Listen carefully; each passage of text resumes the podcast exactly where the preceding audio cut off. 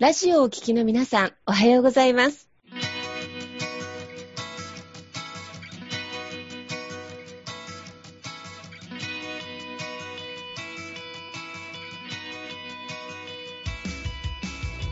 FM 那覇より毎週日曜日9時30分からお届けしております坂本典彦のラジオ経営塾が今日も始まりましたこの番組は20年間で1万人の起業家経営者を指導してきた坂本典彦先生があなたの経営に役立つヒントや最新の情報をお届けする番組です坂本典彦のラジオ経営塾今日も最後までお楽しみください今日も始まりました。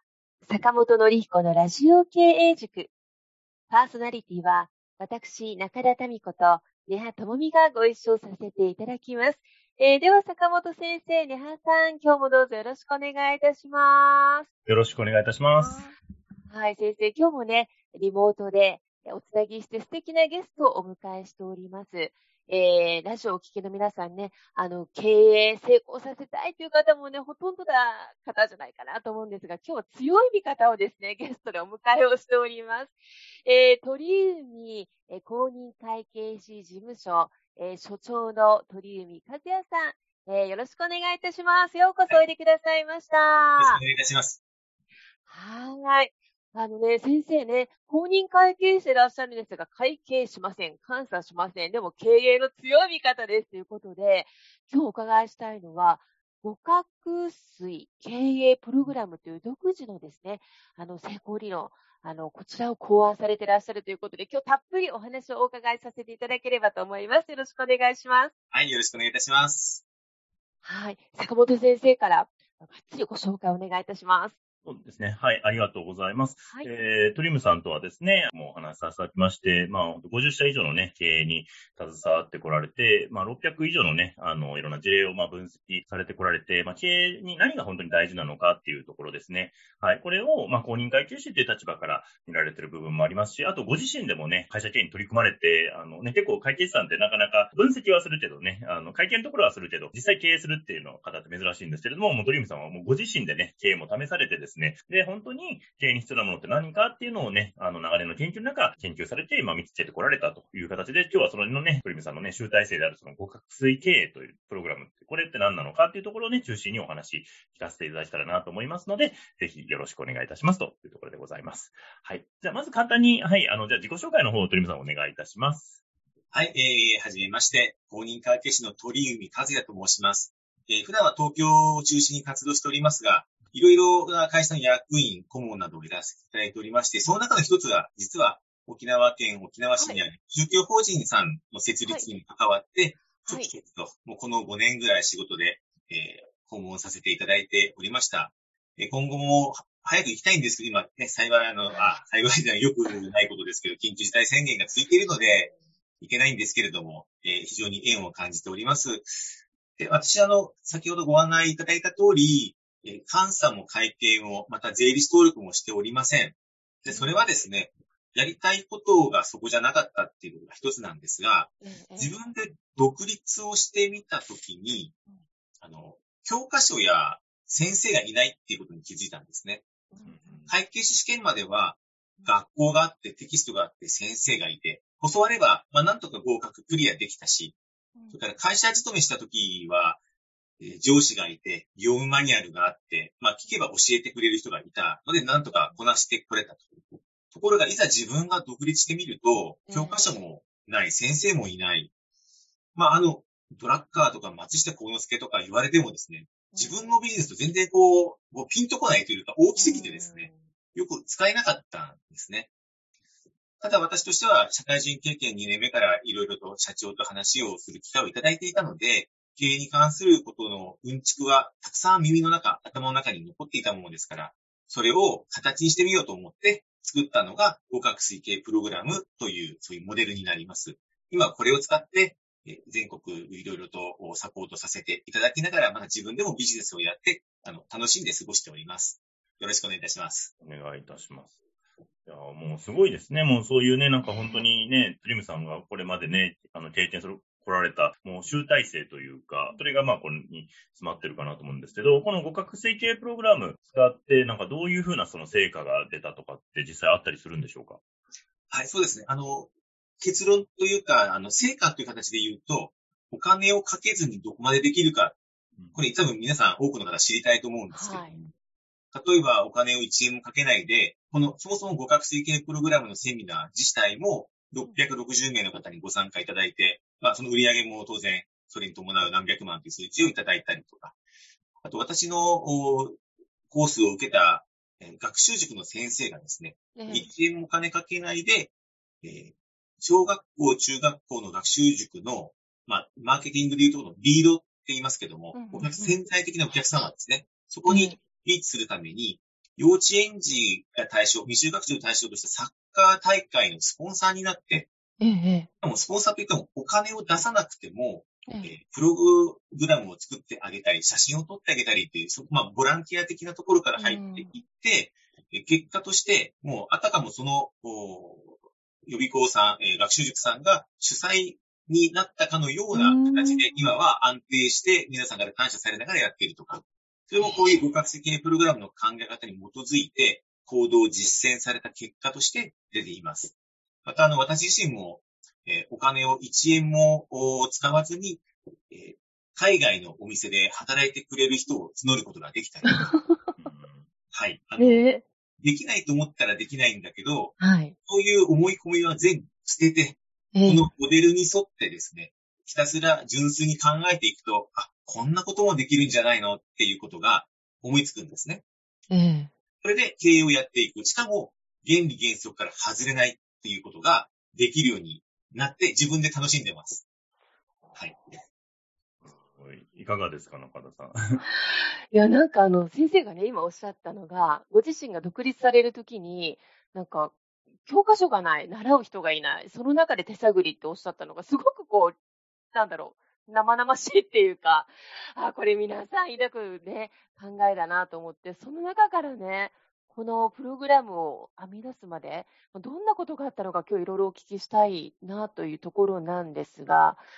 ね先ほどちなみにあの、1円もかけずにスポンサーになった、あの、サッカーの、はい、学習塾の先生はどういう動きされてらっしゃるんですか、ちなみに。はい、そうですね、あの、その専務さんだったんですけど、わざわざ、呼び出されて、なんだと思ったら、ぜひ報告したいことがあると。はい。で、その辺のいきさつを私も興味津々で伺ったんですが、あの、たまたまサッカー大会やってるのを見かけたそうなんですね。うん、で、そこでのパンフレットは、まあ、その、参加しているえー、子供たちのお父さんお母さんが手作りでしだり、えっ、ー、と、しおりっていうんですかね。あの、プログラムを作っていたと。でも残念ながら、そんな立派なものではない。皆さんボランティアですので。えー、ところが学習塾ですと、印刷なんてもしこたまできるわけですよ。まあ、大したお金もかからず。うんうん、あだったらうちで印刷しましょうかっていうところから話が始まったそうで、いや、そんなやってくれるならありがたいですね。でもどうせ印刷するんだったら、あの、その町の、その神奈川県の湘南の方なんですけども、うんうん、えー、いろんな企業様に声をかけて、いや、実は今度ね、こういうので、えー、パンフレット、プログラムを作るんだけれども、広告ちょっと出さない。この人は10万円でどう？みたいな形で始めたそうなんですね。へえー。あったら、地元の方々に宣伝できるならいいかな、10万ぐらいならいいやって言って、あっという間に何十社と集まったので、えー、そこでもう何百万っていうお金が集まりましたよね。そうすると、今度それをね、自分の私服として肥やしてはいけないわけですから、より立派なパンフレットを作るためにカメラマンを組んだりとか、えはいはい、優勝トロフィーをたくさん作ったりとか、ええ、あの、表彰台を作ったりとか、うん、そういうふうにしても、あの、大会を盛り上げるようにどんどん使っていったそうなんです。もう、よとお父さんお母さんとしては、参加費も取らないのに、こんなに立派なことをやってくれて、えー、その学習塾さんありがとうとなって、しまいにはその専務がですね、表彰状って言ってこう、子供たちに カップやトロフィーや渡しているシーンまであって、あ、なんか主催したかのような大会になっちゃいましたね。で、そうするとお父さんお母さんは、うちの子が学習塾に行くならば、この、うん、えー、学習塾に行かせようっていうふうに思うわけですよね。すごくいい意見がありますので。そうやって、まあ、マーケティングでいうところのリードを確保して、お客様になっていただく確率を高めていくと。もうこれすごく喜んでらっしゃって、あ、すごいそこまでやったのがすごい行動力だなと思って感心しました。ああ。これ、なんでしょう。これ1円もかけない中でそこまでブランディングができたっていうのは、ねえ。はい。成功事例っていうか、逆に、こう、アドバイスされた先生、トリウム先生自体はびっくりされるぐらいの規模じゃなかったですかああ、びっくりですね。まさかそこまでと思いましたけど。で、やっぱり学習塾、子供たちの数どんどん減っていっていますので、どちらかというと、まあ、あの、どんどんこれから拡大するような産業ではないっていう、業界ではないっていうことだと思うんですが、そう思い込んでしまったらそこまでなんですよね。ええそこを思い込まずに、どうやって自分の商品サービスをお客様となる人に伝えていくかっていうところを、このモデルに沿って私はお伝えしているっていうことです。このモデルなんですけど、今ごめんなさい。ね、ラジオの方はちょっと手元が見えないので、えっ、と、人、情報、物、お金、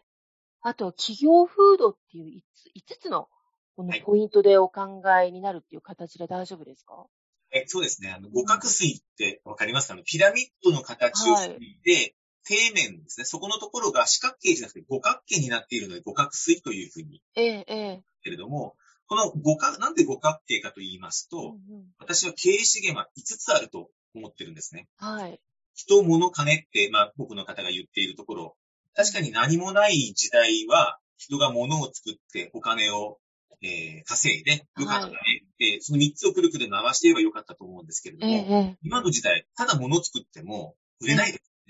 そうですよね。ただいいものを作っても売れないんですよ。ええ、ええ。じゃあ、人は何をするかというと、情報をいかに取ってくるか。情報、例えばですね、私が車欲しいなって言ってたとします。うんそうすると、営業マンは私と会った時に、うんあなた欲しいもの何？いや、私車欲しいですよ。あ、車ですね。じゃあ車作ったら買いますか？買います。これ一番わかりやすいパターンです。はい。実際はもっともっと複雑で、いや、ええ車と言っても、そういうワゴンタイプじゃなくて、うん SUV がいいんだけどなとか、うんいや、コンパクトカーがいいんだけどなとか、もっとね色はこれじゃないんだよねって、たくさんあるわけですよ。うん。そうやって、情報の深いところにしっかりとリーチしていく。営業マンは物を売りに行くんじゃなくて、ええ。あった方、あった方、あるいはターゲットとなるような方々が、どんな言葉を発しているかっていうことを拾いに行くのが営業なんだよって言い方をしている。うん、うん、うん。もっと言うとですね、例えばお水のペットボトル飲まれますか？飲みます。はい。よーく思い出していただくと、昔、例えば5年前でも10年前でも、当初のペットボトルと今のペットボトルって随分変わったと思いません？ああ。あの、くしゃくしゃっと小さくしやすかったりとか、うん。ラベルが剥がしやすくなったりとか、そうですよね。ええ、微妙な努力をしているわけですよ。ええ。水を作れば売れるじゃないわけですよね。お客様がちょっとこれ持ちにくいとか、ゴミだとかさばるとか、だから潰せるようにしたいとか、ラベルと、えーペットボトルは分けて捨てたいとか、そういう細かなニーズに対応しているので、皆さん気づいてないだけで、実は、そういう細かなニーズにちゃんと行き届いたサービス、変革をしているっていうのは大企業やってるんですよ。だから売れてるんですよね。うん。だけ、ど、小さい会社ほど、えええー、スクールビジネスの方ほど、3年前からうちの商品変わってませんっていうのを平気で言うわけです。もうそれ、うんアウトですよね。うん。なんで変わってないかというと、お客様のちょっとしたニーズの変化を聞いてませんって言ってるのと同じなんです。だから、物を作る前に、どういうものを作ったらいいかをうん、自分で見えてくるようになれば情報を取りに行く。これが経営資源なんです。うん。だから人は物ではなくて、人は情報に行ってから、あ、じゃあうちの商品サービス、例えば私のセミナーなんかでもそうです。ええ。例えば3時間長いよって言われたら、じゃあ2時間にしてみようとか、うん、うん。この部分のスライドちょっと分かりにくかったよ。えちょっとぐぐさっとくるんですけど、でもやっぱそれが本音なんですよね。あ、じゃあもっと分かりやすくしよう。ここもっと事例ちょうだい。あじゃあ事例を入れてみよう。そうやって、結果として私のセミナーというサービスがブラッシュアップされていくイメージなんです。うん。なので人が情報を取ってきてから物に行くっていうふうに、物に行く前にワンステップ入るっていうことが重要な資源の一つなんですね。うん。でようやくそこまで行ってから、あ、それいいな、欲しいな、いくらって言われないと、言われない限りは売れないです。聞かれないっていうことは、欲しくないっていうことなんですよね。うん。ピカピカに輝いて、あ、それいいな、いいなと思ったらいくら？あ、高いな、どうしようかなって。そうすると、本当に欲しかったら高くても買うじゃないですか、皆さん。そうですよ頑ね。張って、なんかを我慢してるんですね。うん。それが本当に提供すべきものなんです。決して社長が俺のはすごいんだ。他の会社とは違うんだ。こんなに技術的に優れてるんだって言ったところで、お客様からいらないって言われたら買わないですよね。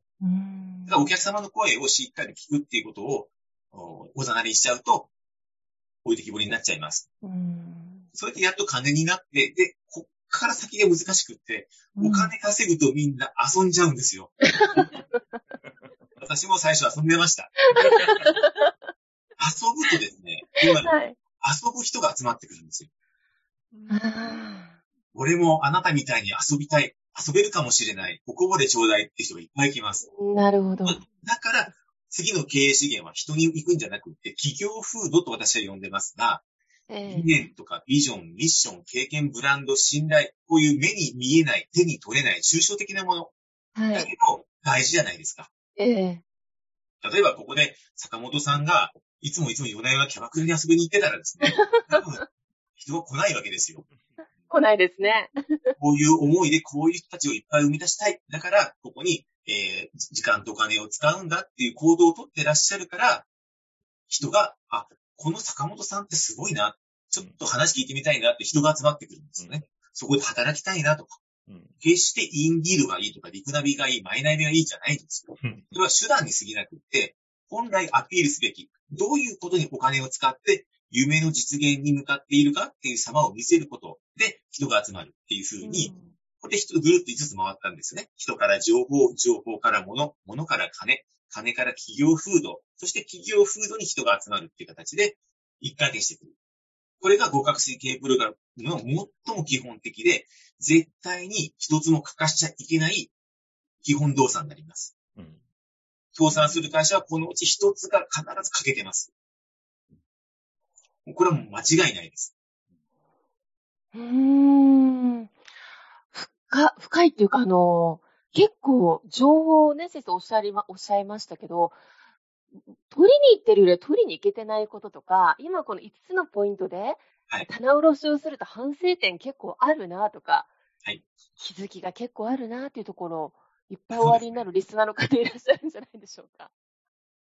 はい。あの、今の情報のところは本当多いです。あの、物はあるんだけど、どうやったら売れるかばっかり考えていて、その物がちょっとずれてるよってことに気づかないとですね、はい。この商品ずれてますっていうのをお金かかって宣伝するわけですよ。あー、もったいない。もったいないですよね。一歩手前の情報に戻って、しかも、これ情報って経営資源ですから、はいお。客様の持っている経営資源を取りに行くっていうのは泥棒なんです。取っちゃいけないんですよ。本音を出してもらうようにするんですよ。うーん。実は私、こうなんです。これこれがこう思ってたんです。っていうところまでいかないと、相手のものを奪うのは泥棒ですから、情報を取りに行けじゃなくって、情報、本音を話したくなるような人にならなきゃいけない。もう今はそういう人の時代なんですよね。なんか情報の量って人なりっていう感じですね、そうすると。はい、そう思います。いや、坂本先生、これ深いですね。なんかこの2、30分で消化できる話なので。そうですね。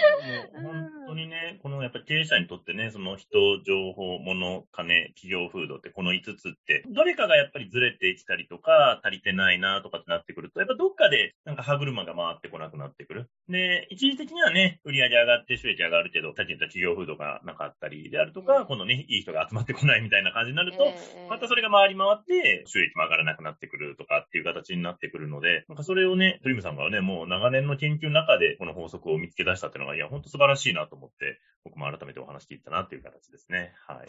りがとうございます。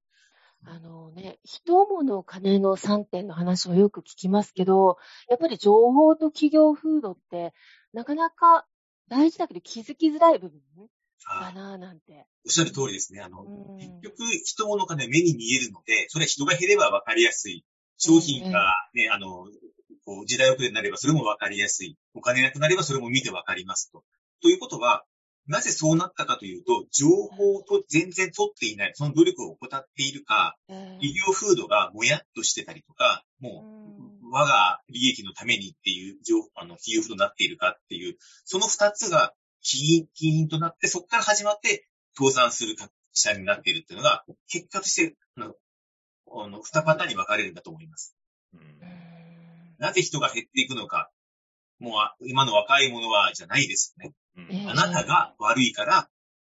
悪い人が来ないんですって。私はもうコンサルなのではっきり言います、そうやって。うん従業員は言えないわけですよ。あの社長じゃさ、その言葉遣いじゃさってあるじゃないですか。それは言葉遣いがたまたま一つの出方、表現であって、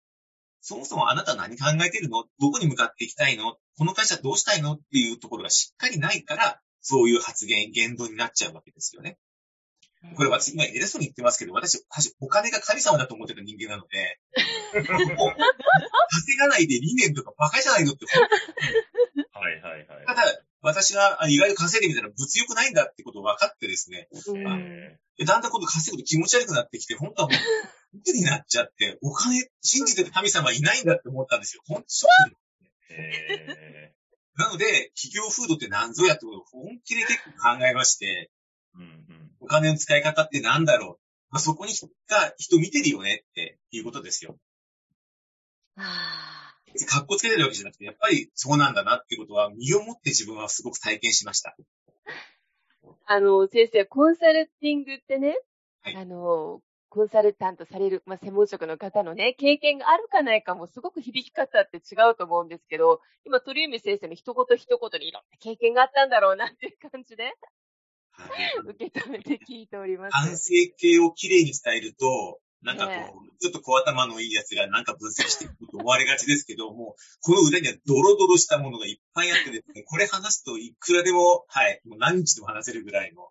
経験をしてきましたので、はい。いえいえ、もう今日はですね、ほんとこの短いお時間の中で、まあ人、情報、物、金、企業風土っていうものが全てね、あの、絡み合いながら五角形で回ってる。で、その点検をしながらね、なおかつ独りよがりで物を売るんではなくて、お客様の声を聞いてっていうね、ところから、で、なおかつやっぱり経営って人なんだなと思いながら、あの、お聞きしてましたが、これまた次週ですね、ちょっと深掘りして先生のそのドロドロしたところとかもね、ぜひお伺いしたいと思ってるんですが、あの、経営者様を助けるっていうことで、サポートするっていうことで、新しいあのサービス今もご提供されてらっしゃるっていうことで、少しあの告知をお願いしてもいいですか？あはい、ありがとうございます。あの、この互角性経営プログラム、様々な形で発展できます。で、最近始めて、ちょっと評判がいいのはですね、はい物を作られているメーカーさんのお手伝いをしたくて、月、えー1回あたり3万円で、はい100社以上の、えー販売会社さんや商社さんに、えー提案をし代行します。ウェブを通じてですねうん。例えば、えーロフトとか、ハンズとか、コストコとか、そういう名だたる会社をはじめ100社以上に提案していきますので、たった3万円でトライしてみるならばいいと思うんですね。で、反応があるかどうかはぜひやってみていただけたらなと思います。ありがとうございます。これ先生、ホームページなどはどういった形で検索すればよろしいですか？はい、ありがとうございます。Facebook をやっておりますので、鳥海和也で検索していただいて、多分私しかいません。もしくは、はい鳥海公認会計士事務所で検索していただけましたら、ホームページがございますので、そちらからメッセージいただけたらと思います。はい。あの、強い味方がね、ここからね、繋がるといいなと思います。本当に今日あっという間のお時間でしたが、あの、先生また次週もどうぞよろしくお願いいたします。ありがとうございますあ。りがとうございます。